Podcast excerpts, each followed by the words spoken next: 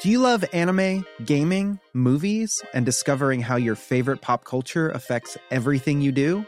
Then join us on Crunchyroll Presents The Anime Effect. I'm Nick Friedman. I'm Lee Alec Murray. And I'm Leah President. Every week, you can listen in while we break down the latest pop culture news and dish on what new releases we can't get enough of. Whether you love movies, I'm going to tell you all about the uh, hopeful 4K re release of Tron Legacy that happens.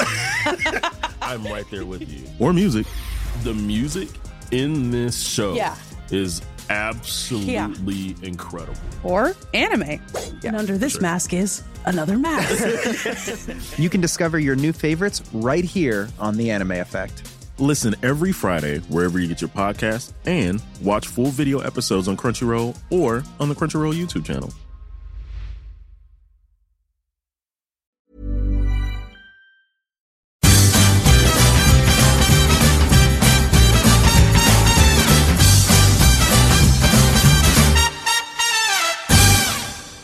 Hallå alla lyssnare i Quiz Armin.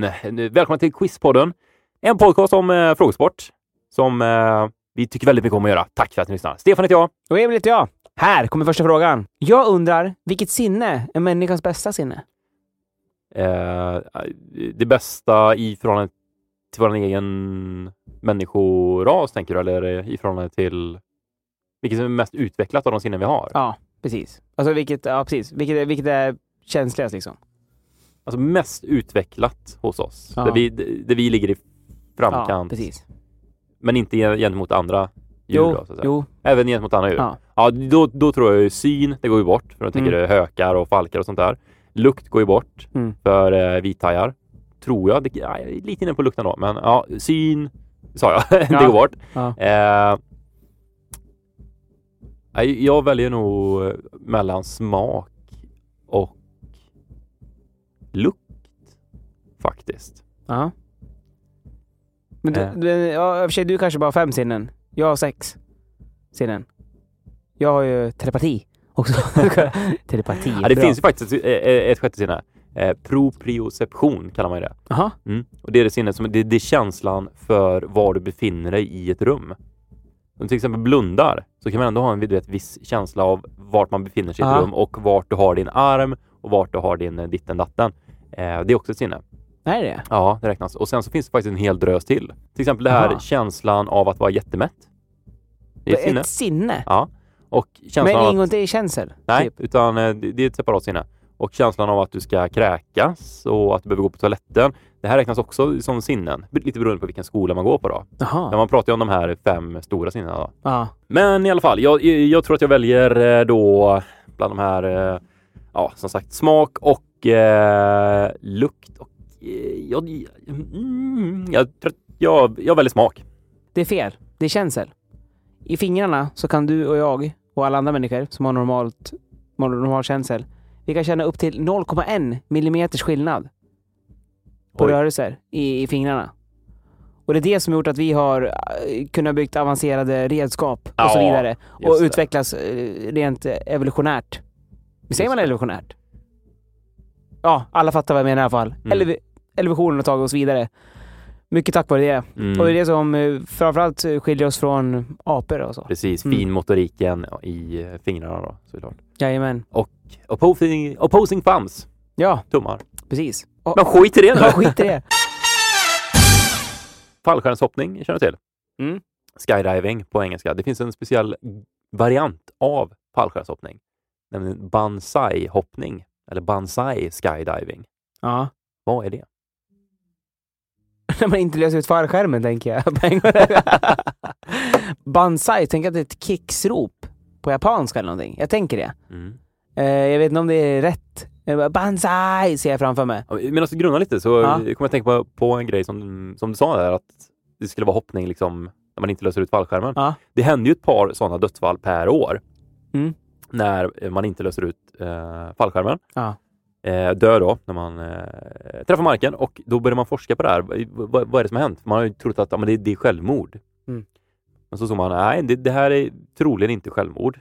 För att det fanns liksom ingen historik av depression eller dylikt och det var en glad, frisk person. Och det var heller inte så att det var något fel på den här fallskärmen. då så var det en psykolog här för några år sedan som upptäckte vad det här berodde på. Det var alltid rutinerade fallskärmshoppare. De hoppade, löste inte ut fallskärmen, störtade och dog. Och det här fenomenet då, det kallas för no pull. Har du någon gång kört bil från eh, jobbet och som har gjort det tusen gånger och så har du vaknat upp när man kommer hem på garageuppfarten och så liksom, hur, hur kom jag hit? Jag kan inte ens komma ihåg att jag har kört. Det man bara varit inne i någon zon. Man har suttit och tänkt på annat och så bara kommit hem. Mm. Ja. Samma sak händer med de här fallskärmshopparna. De är så rutinerade hoppare så de hoppar ut och sen så du vet, mm, mm, mm, tänker de på annat och svävar iväg och så bara rätt på det, bam, så kom marken. Men shit. Mm. Samma när de är ute och joggar, då kan man ju få det där att eh, oj, jag är redan hemma. Gud, jag kommer inte ens ihåg att jag har kört min vanliga runda. Mm. Mm. Ja, det är fan sjukt det där, men det, ja, det är bara för att man eh, själv är så pass eh, ovan med att hoppa fallskärm, så man tänker ju att man skulle ha så jävla bra spänn. Ja, ja visst, men eh, egentligen om man tänker på det, det är ju samma sak när man kör liksom en, en bil, en plåtlåda i 120 km i timmen och man Ja. tänker inte på vad man gör. Nej. Det är också lika galet, men sen har man gjort det tusen gånger så, ja, då blir det lätt så. Ja. Eh, ja, men... Eh, Ja, eh, exakt. Jag tänker på att det är något kicksrop i alla fall. Um, Banzai! exakt. fan kan det vara? Kan det vara att man... ehm, man brukar hoppa från 4000 meter har jag för mig. Undrar om det är vanligt. Och när löser man ut fallskärmen då? då? Är det fritt fall i hälften i alla fall? 2000 kanske, säger vi. Eh, då tänker jag att banzai kanske är att man... Eh, undrar om det har med längden på fritt fall att göra, tänker jag. Eller om... Ja. Men undrar om det är kortare eller, lång, eller längre. Banzai-träd tänker jag.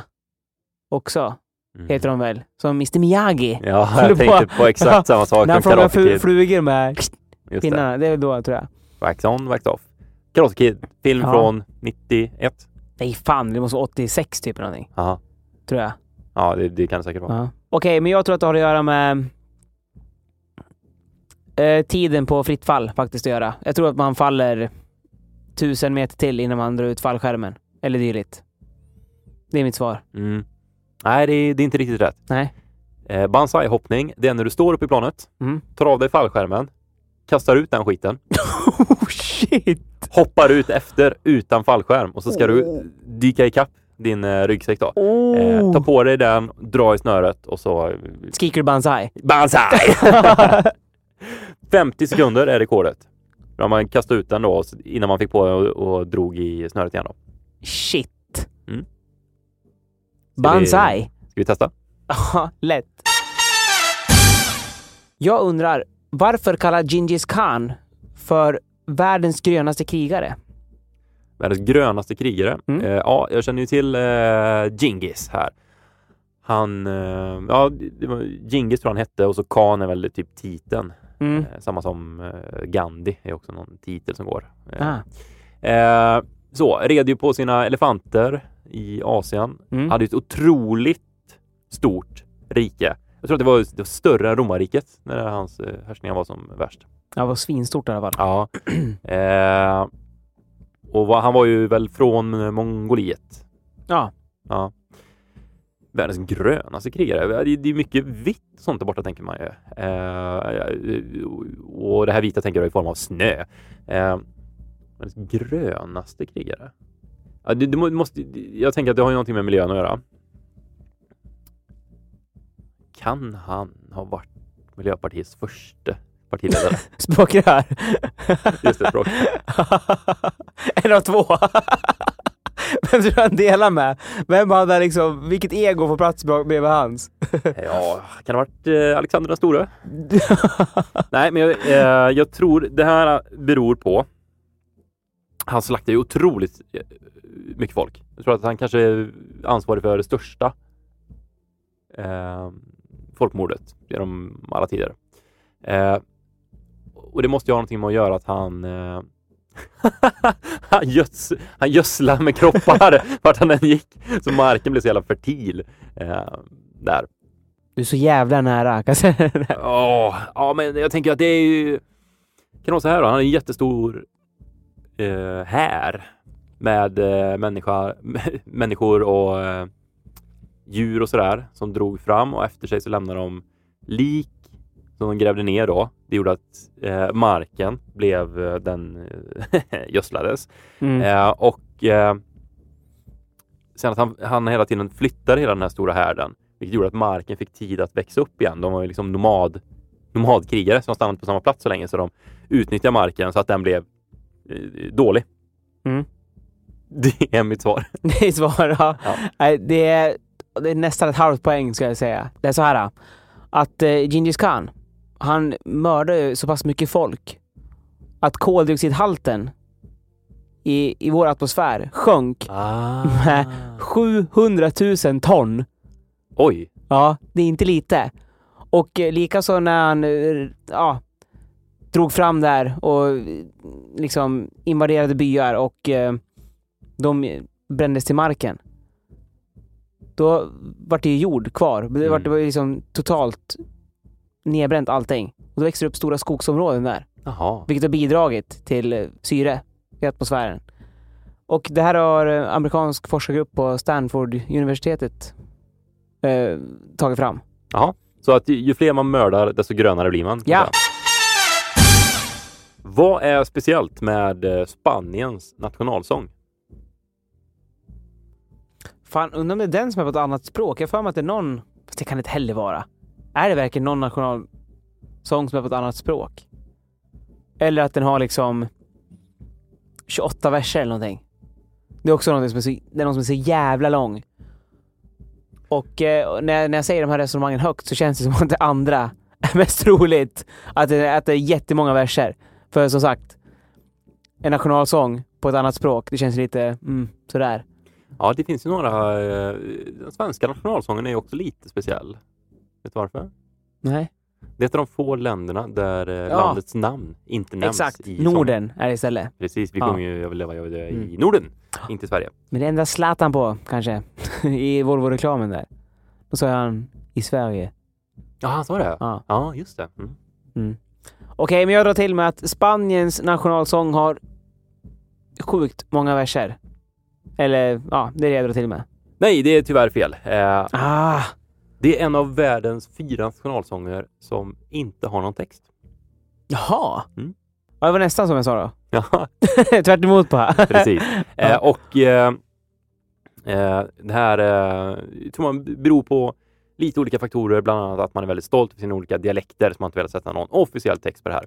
Eh, och de andra länderna som inte har eh, text, åtminstone inte officiell text, ibland är det att man sätter på lite inofficiell text för att sjunga med sådär. Ja. Eh, det är eh, Bosnien, Hercegovina, San Marino och eh, Kosovo.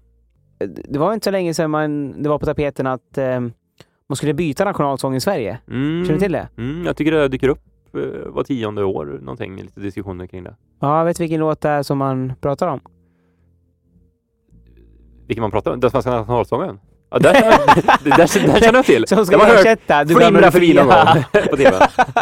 De ska ersätta Du gamla du fria. Eh, nej, men om jag får gissa så ska jag ta vilken eh, låt förknippar mest med Sverige. Eh, öppna landskap kanske? Ja, det är rätt. Det är uh, öppna landskap. Ja, så det är det? Ja, Jaha. Mm. Vi kan väl ha gamla och fria? Funkar väl bra? Ja, gör väl. Fuck it. Jag söker ett väsen. Oväsen? Ja, det, det som vi hör i bakgrunden, om ni hör, jag vet inte om ni hör det ens, men det är en metalgrupp som repar där bredvid oss just nu. Så ja, inte sånt oväsen, utan ett väsen Ja. söker jag. Ja. Mm. Första ledtråden.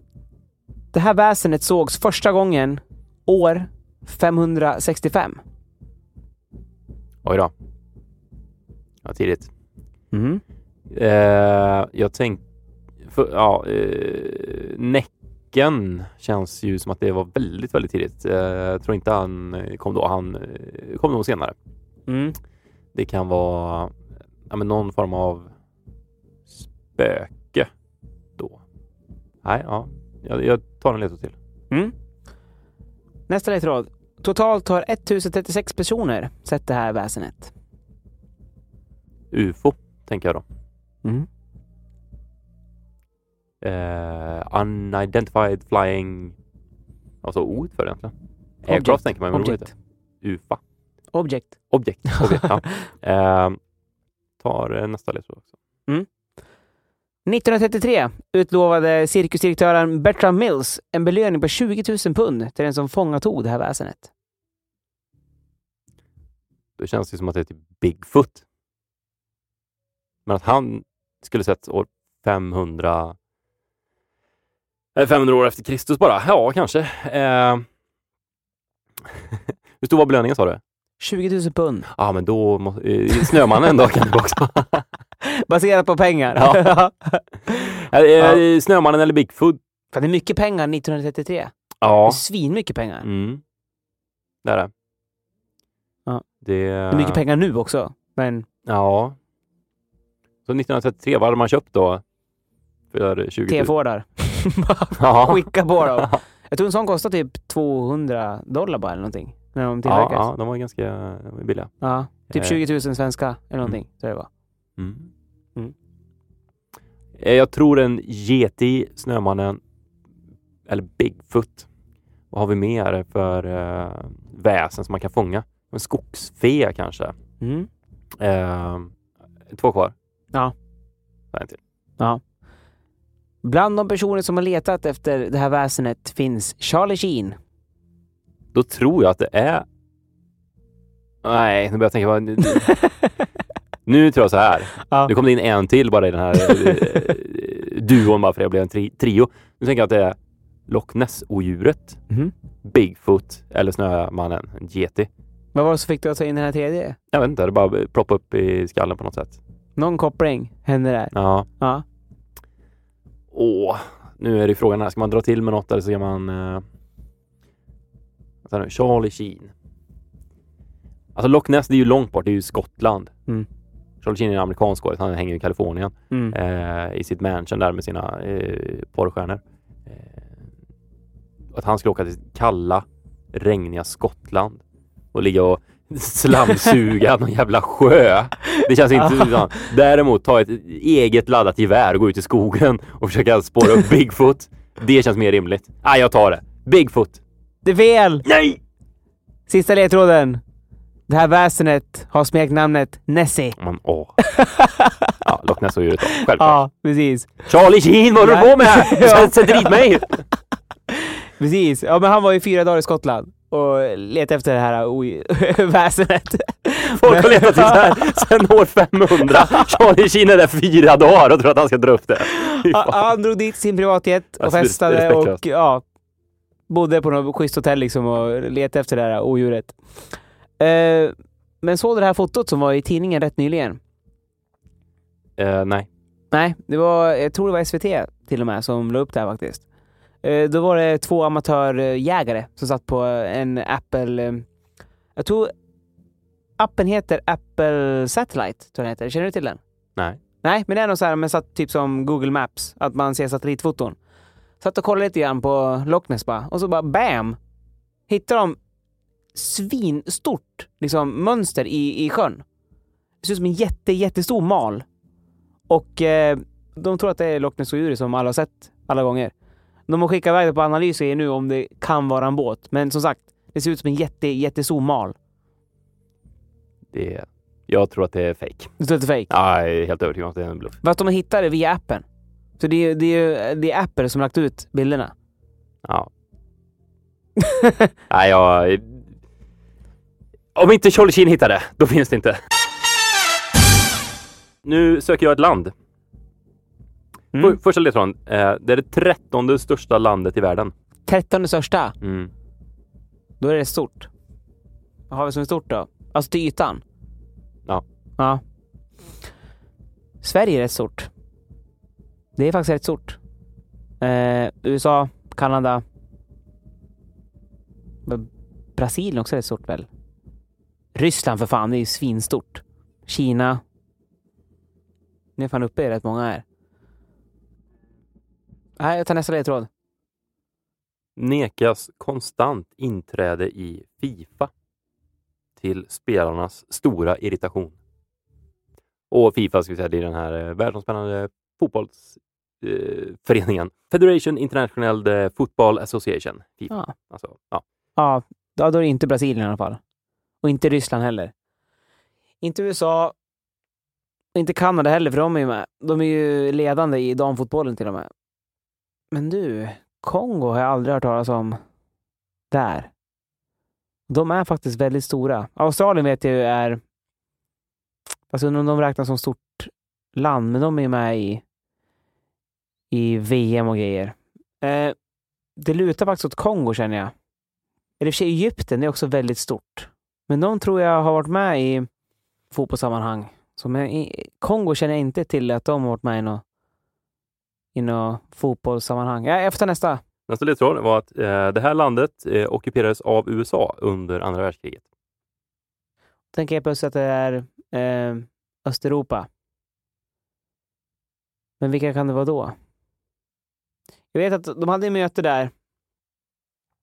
Stalin, Churchill och eh, Roosevelt.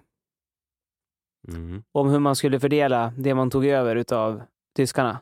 Jalta-konferensen va? Ja, på precis. Krim. Jag tror de träffades eh, tre gånger till och med eller någonting. De träffades flera gånger i alla fall vet jag. Mm. Och, och Och så Och- kan det ha varit och så tog man det här viktiga beslutet kanske vid Ja, Jalta-konferensen. exakt. Just det. Mm. ehm, han var väldigt sjuk då också, Roosevelt. Han dog till slut av sviterna i ja. hjärtinfarkt, tror jag det var. Han Klassisk bild där, Ja, när de sitter alla tre. ja, verkligen.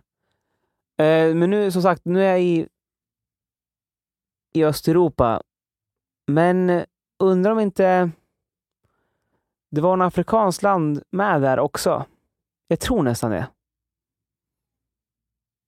Men jag är inte helt säker. För det kan ha varit så, att- mina tankar går så här att att eh, det varit ockuperat sa du? Av Ja. USA? Ja, jag hade någon tanke att eh, Storbritannien som hade väldigt mycket kol- kolonier då, att de hade afrikanskt land som de Ja, men om USA går in och hjälper oss så kan ni ockupera det här, typ så. Lite grann så tänker jag. Men jag får ta nästa ledtråd, för jag är inte helt säker. Mm. Eh, huvudstaden heter Nuuk. Nok. Shit, nu är jag verkligen och fränger över alla världsdelar här. Det låter asiatiskt tycker jag. En ledtråd kvar. Mm. Ja, jag känner inte till staden heller, vet du. Så sista ledtråden, tack. Mm. 85 procent eh, av det här landet är täckt av glaciärer. Det måste ju vara Grönland. Rätt. Ja. Varför får inte de med Fifa? Fifa tycker att det är för dåligt eh, gräs på Grönland och för dåliga väderförhållanden, så därför får inte de ställa upp. Så att de har ett landslag eh, och de vill ju gärna vara med då. Men eh, Fifa säger att men vi kan inte skicka dit liksom andra landslag och att de ska spela på Grönland Mm. på de här konstiga förhållandena. Att de får bara spela så uppvisningsmatcher utanför Fifa och möta andra lag som inte heller får med i Fifa, typ Färöarna och dylikt. Men jag tänker typ eh, inomhusarena med konstgräs. Ja, men det har ju inte sett som... eh, Man får inte spela VM och sånt på konstgräs eh, enligt Fifa. Men de har börjat öppna upp för det någorlunda. Eh, och det hoppas ju Grönland på då, för att eftersom de har en konstgräsplan så skulle de kunna spela utomhus och sådär. Eh, så. Så att de eh, håller tummarna för konstgräset helt enkelt. Ja, tror du? Lagerbäcks nästa anhalt kanske, efter Island. Han tar sig norrut. Ja, Kanske. 2050 Lagerbäck på Antarktis. En CD-skiva får plats med 74 minuter som max. Nu undrar jag, varför är det just 74 minuter? Eh, ja, då, då, då, då tänker jag att det skulle kunna vara så att de flesta skivor, eh, CD-skivor eh, på den här tiden med musik inte översteg 74 Mm. minuter. Jag kan säga att första CDn kom ut eh, 1980 redan. Mm. Utav eh, Sony. Mm. Vet de första CD-skivorna som kom där 1980, de var ju jättesmå. Har du sett dem sån någon gång? Mm. Ja. Sen så släppte Philips större formatet. Som är ännu större. Just det. Och det Alltså de, rent fysiskt. Ja, precis. Mm. Och det släppte de väl då för att få plats med mer, mer media på. Ja, och, de- och dels så var det väl att, ja, jag ska inte säga, det här har inte med någonting med svar att göra, men det är även att liksom passa bättre, liksom, bättre size, om man säger. Mm. Att kunna förvara och hålla i. Det är inte så litet och det är inte lika stort som en vinylskiva. Nej, just det. Ja. Greppvänligt. Verkligen. Eh, Men vad var anledningen då, tror du? Till just 74 minuter och inte 60 minuter eller 70 minuter? Det känns ju mer logiskt. nej, men, ju- ja, oh, svårt. Alltså, det här kan ju inte stämma heller, men jag, jag tror att jag får, jag får dra till med chansningen att ett av de längsta albumen på den tiden var 74 minuter. Det var liksom den längsta skivan som man sett då. Mm. Så att då sa de att då har vi täckt upp allt. Ingen, ingen kan någonsin göra mer, mer musik än 74 minuter. Nej. Ja, du är sjukt nära. Eh, det är en halv poäng igen nästan, tror jag. Ja. det var så här, eh, man ville få plats med Beethoven. Sjunde symfonin. Nej, nionde Ja. symfonin i D-moll. den är 70, det finns en inspelning med den som är 74 minuter lång. Aha. Och den ville man få plats med, minst. Okej, men då, då var det alltså så att man hade ju kunnat få in mer information om man hade gjort disken lite större. Ja. Med största sa- sa- sannolikhet då. Ja. Men så valde man att nej, men, eh, här 74 det blir greppvänligt och eh, Beethovenvänligt. Ja, exakt. Det är så skrönan går, ska jag säga. Och det är så officiella storyn från Philips går. Men det finns inga dokument på att, eh, från möten eller någonting på att eh, det är det här som är anledningen till att vi gör det här, när vi utvecklar produkten. Men de säger det nu.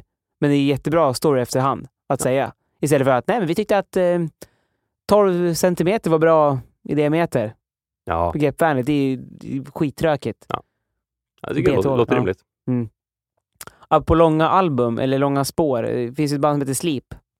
De släppte ett album som heter Dope Smoker. Det är en låt. Albumet är alltså en låt och den låten är 64 minuter. Ja. De var signade av ett jättestort bolag. Majorbolag. Och så var det så här, ja, nu är de på uppgång, nu ska de spela in en skiva här. Tänkte skivbolaget som kommer slå. Och bandet som var hypat hade en helt annan vision. De ville göra det mest tyngsta, långa, episka grejen de någonsin kunde liksom föreställa sig. Så lirar in den här äh, låten. Det är typ ett riff som är liksom modifierat lite grann. Som går, liksom, blir lite annorlunda hela tiden. Det, det verkar som ett mantra om man lyssnar på det. Det är skithäftigt. Men eh, då kom det till skivbolaget och bara, här är här är vår skiva. En låt, 64 minuter. Och skivbolaget bara vägrar. Det här kommer vi släppa, det finns en chans. Det är jätteokommersiellt. Så ni får spela om nytt. Eller dela upp låten i sex spår och Mm. släppa den så. Mm. Och eh, de vägrade. De vägrade ge, ge, ge vika. Så bandet splittrades till slut. Det är liksom stonerrockens holy grail, om man säger så.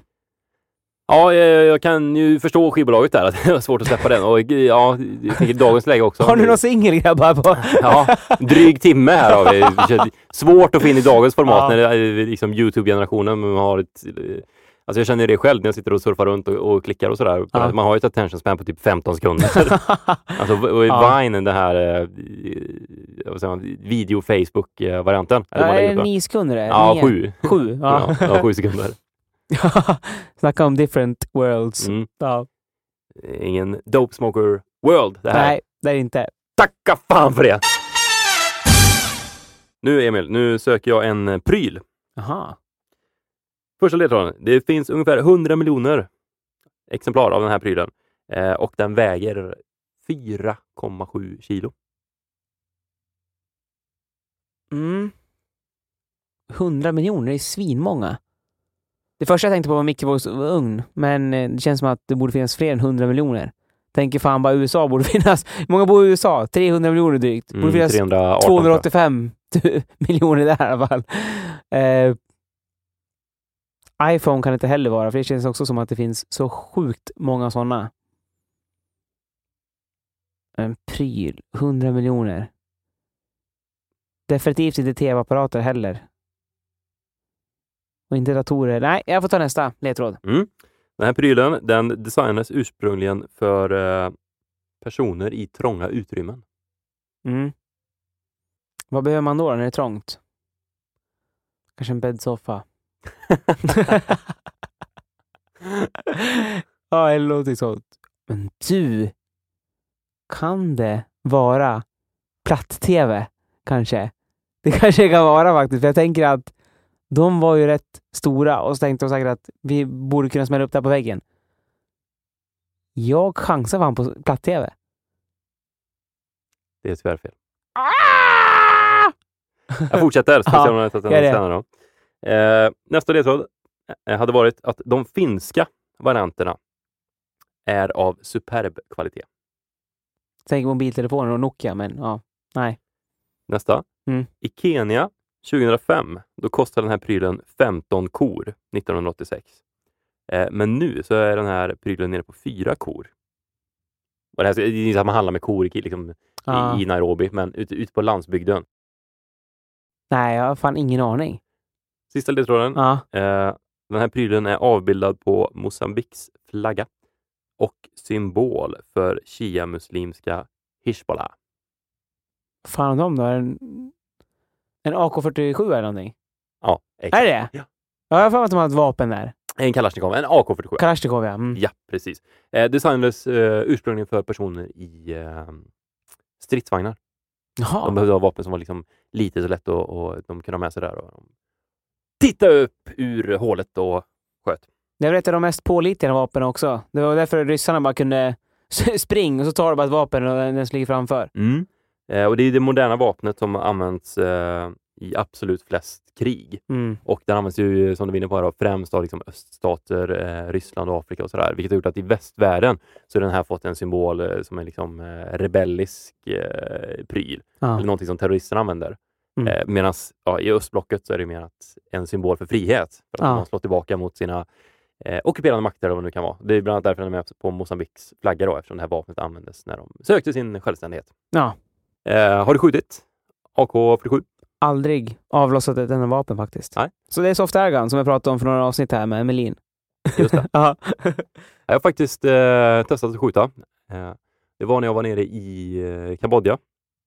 Så gick det alltid en historia där om att eh, när man träffade andra backpackers runt i Asien. Så sa de att ah, men i eh, Kambodja, där kan man få skjuta en levande ko med en bazooka. Jaha. Men bazooka? Ja, det var liksom en sån här skröna som gick du vet, runt varje lägereld, vart man än var. Liksom, Ja. Singapore, Malaysia, Burma. Eh, och vissa sa att nej, men det där är bara en liksom, påhittad historia. Ja. Och vissa sa att ah, men det kan vara på 70-talet, men inte nu. Eh, och då tänkte jag att ah, men det här ska jag ta reda på. Är det här, går, går det här? Ja. Så när jag var i Phnom Penh, Kambodjas huvudstad, då, så gick jag runt till olika sådana här eh, eh, moppechaufförer och så försökte jag illustrera vad det var jag ville göra då.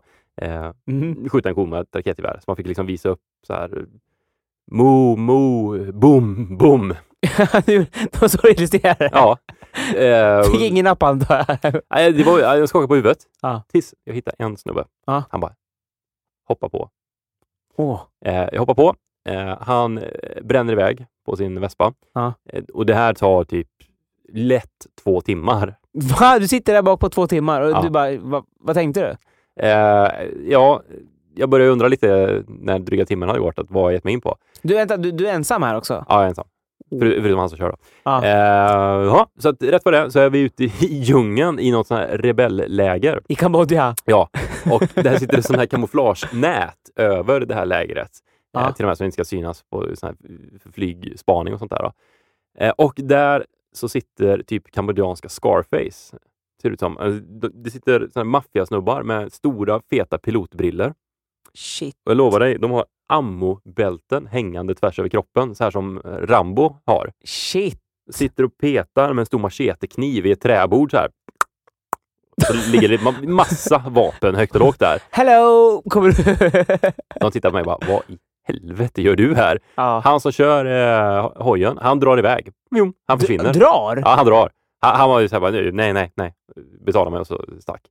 Jaha, tänkte nu sitter jag fast här ute. Men Eh, alltså, vad, vad tänkte du här? Du måste varit livrädd.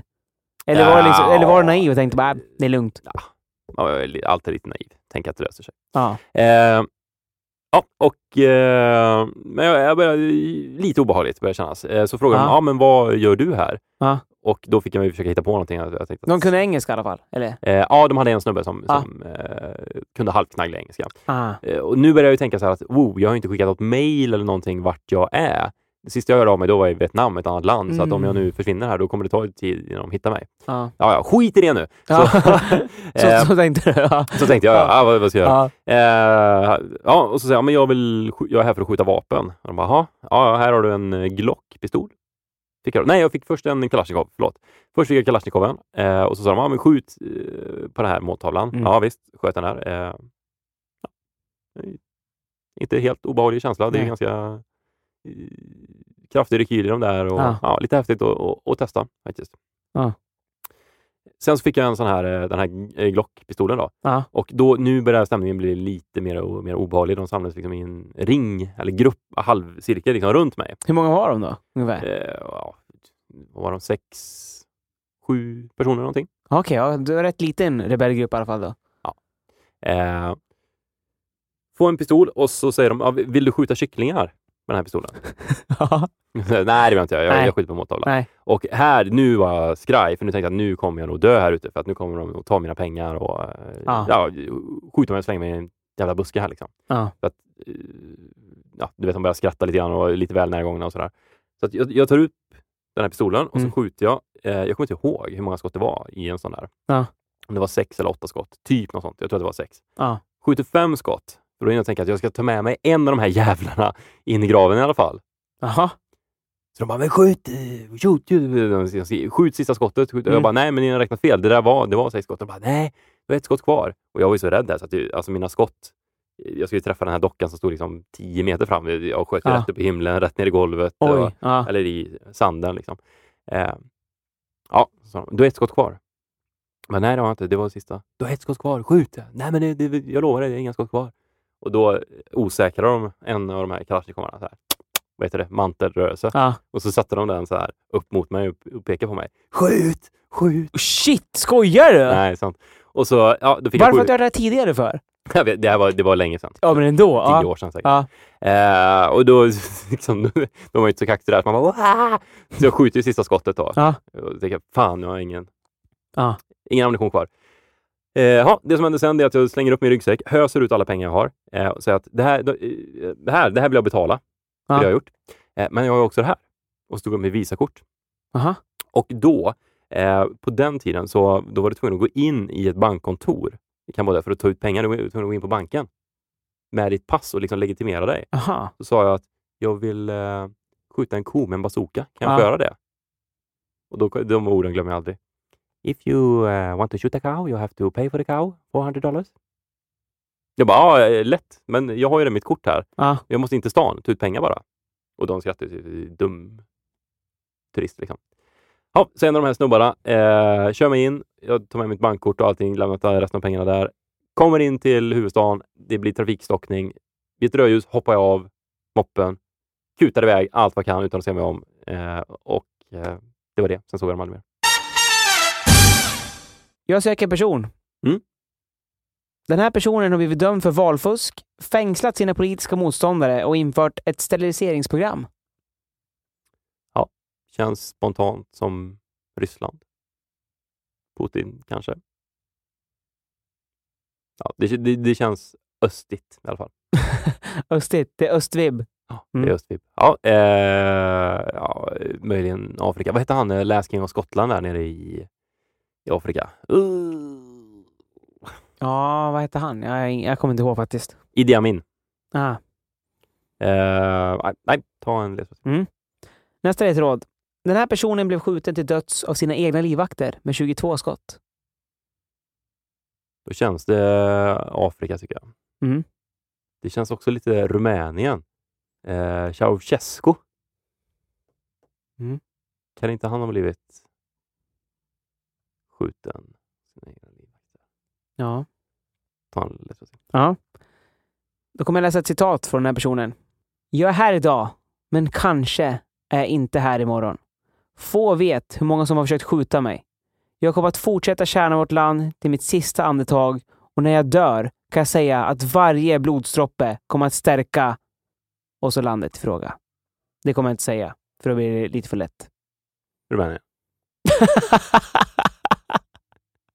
Eller du hade tänkt säga det från början. Nej, jag hade inte gjort det. Tänker ju eh, Kina, Rumänien eller Afrika.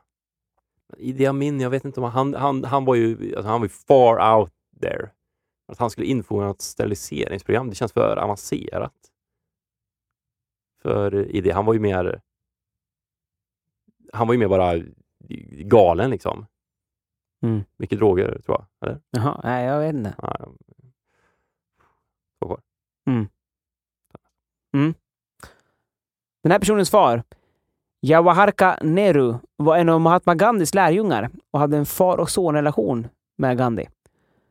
Innan Gandhi blev mördad 1948 så utsåg han Nehru till sin efterträdare. Ja, eh, alltså det, är ju någon av eh, Gandhiarna här och eh, Jag letade minnet och jag har haft lite otur med mina chansningar idag. Mm. Eh, jag tror att det är Indira Gandhi. Eh, men eh, alltså, ja, jag, jag grunnar, jag, jag kommer inte på ett annat Gandhi-namn nu. Det, bara, det står helt still så att ja, jag, får, jag drar till med det. Indira Gandhi. Rätt! Usch. Snyggt! Ja. Och sista ledtråden jag hade var Början till slutet för den här personen var när denna gav order om att storma Gyllene templet som var ockuperat av en grupp militanta sikher. Mm. Och det var det som ledde till att eh, hennes livvakter då, mördade henne sex månader senare med 22 skott. De båda var sikher. Ah, Ah. just det. Just så var det. Just Mm. det. det här eh, slår an en ton. Ja, verkligen. Mm. Eh, eh, Indira Gandhi då, född 1917, eh, död 84, 66 år gammal. Totalt så var tre stycken dömda för det här mordet. Dels de här två livvakterna då, och ehm, dels en till som var vart eh, dömd för medhjälp till mord. Och eh, en utav de här dog vid gripandet. När de grep, då, grep personen och då misshandlade de honom och sköt honom så att han dog. Och de andra två hängde dem till döds då, såklart, fyra år senare. Och ehm, alla de här tre har fått martyrstatus inom sikhernas Mm. religion. Och eh, Indiras son, Rajiv Gandhi, han efterträdde ju Indira Gandhi och var, var president. Han vart också mördad av en självmordsbombare faktiskt, 1991. Jaha.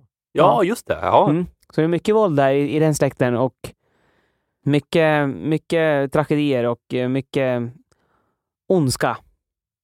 Verkar det vara. ja, verkligen. Men skit i det nu!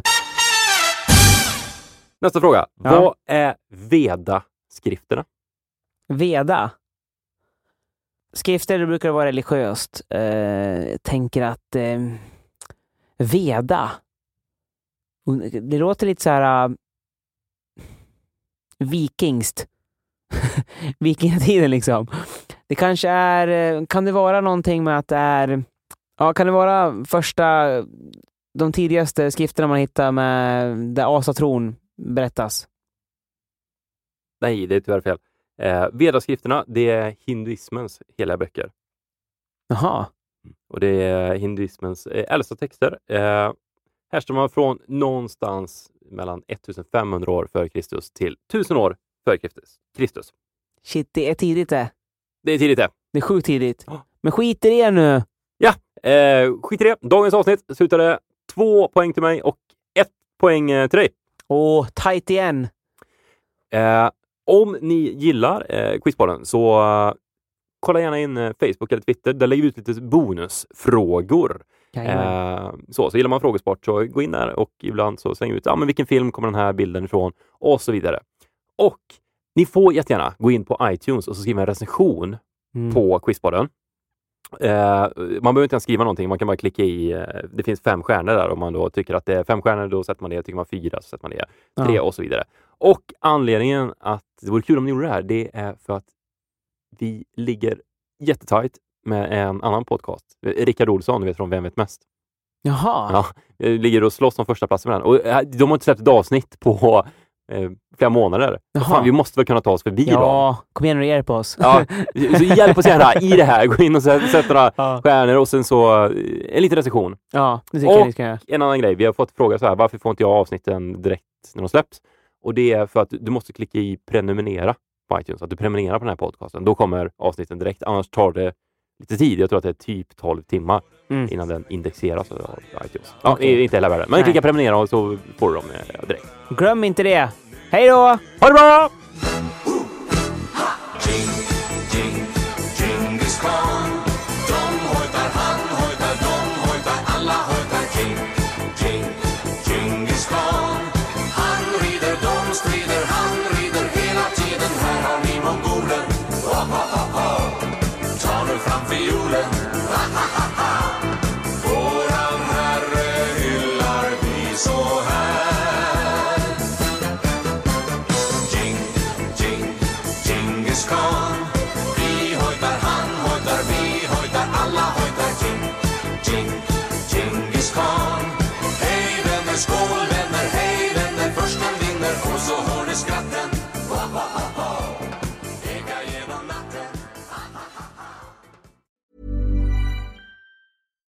Subtle results, still you, but with fewer lines. Botox Cosmetic, out of botulinum toxin A, is a prescription medicine used to temporarily make moderate to severe frown lines, crow's feet, and forehead lines look better in adults. Effects of Botox Cosmetic may spread hours to weeks after injection, causing serious symptoms. Alert your doctor right away as difficulty swallowing, speaking, breathing, eye problems, or muscle weakness may be a sign of a life threatening condition. Patients with these conditions before injection are at highest risk. Don't receive Botox Cosmetic if you have a skin infection. Side effects may include allergic reactions, injection site pain, headache, eyebrow and eyelid drooping, and eyelid swelling. Allergic reactions can include rash, welts, asthma symptoms, and dizziness. Tell your doctor about medical history, muscle or nerve conditions including ALS or Lou Gehrig's disease, myasthenia gravis, or Lambert-Eaton syndrome and medications, including botulinum toxins, as these may increase the risk of serious side effects. For full safety information, visit BotoxCosmetic.com or call 877-351-0300. See for yourself at BotoxCosmetic.com.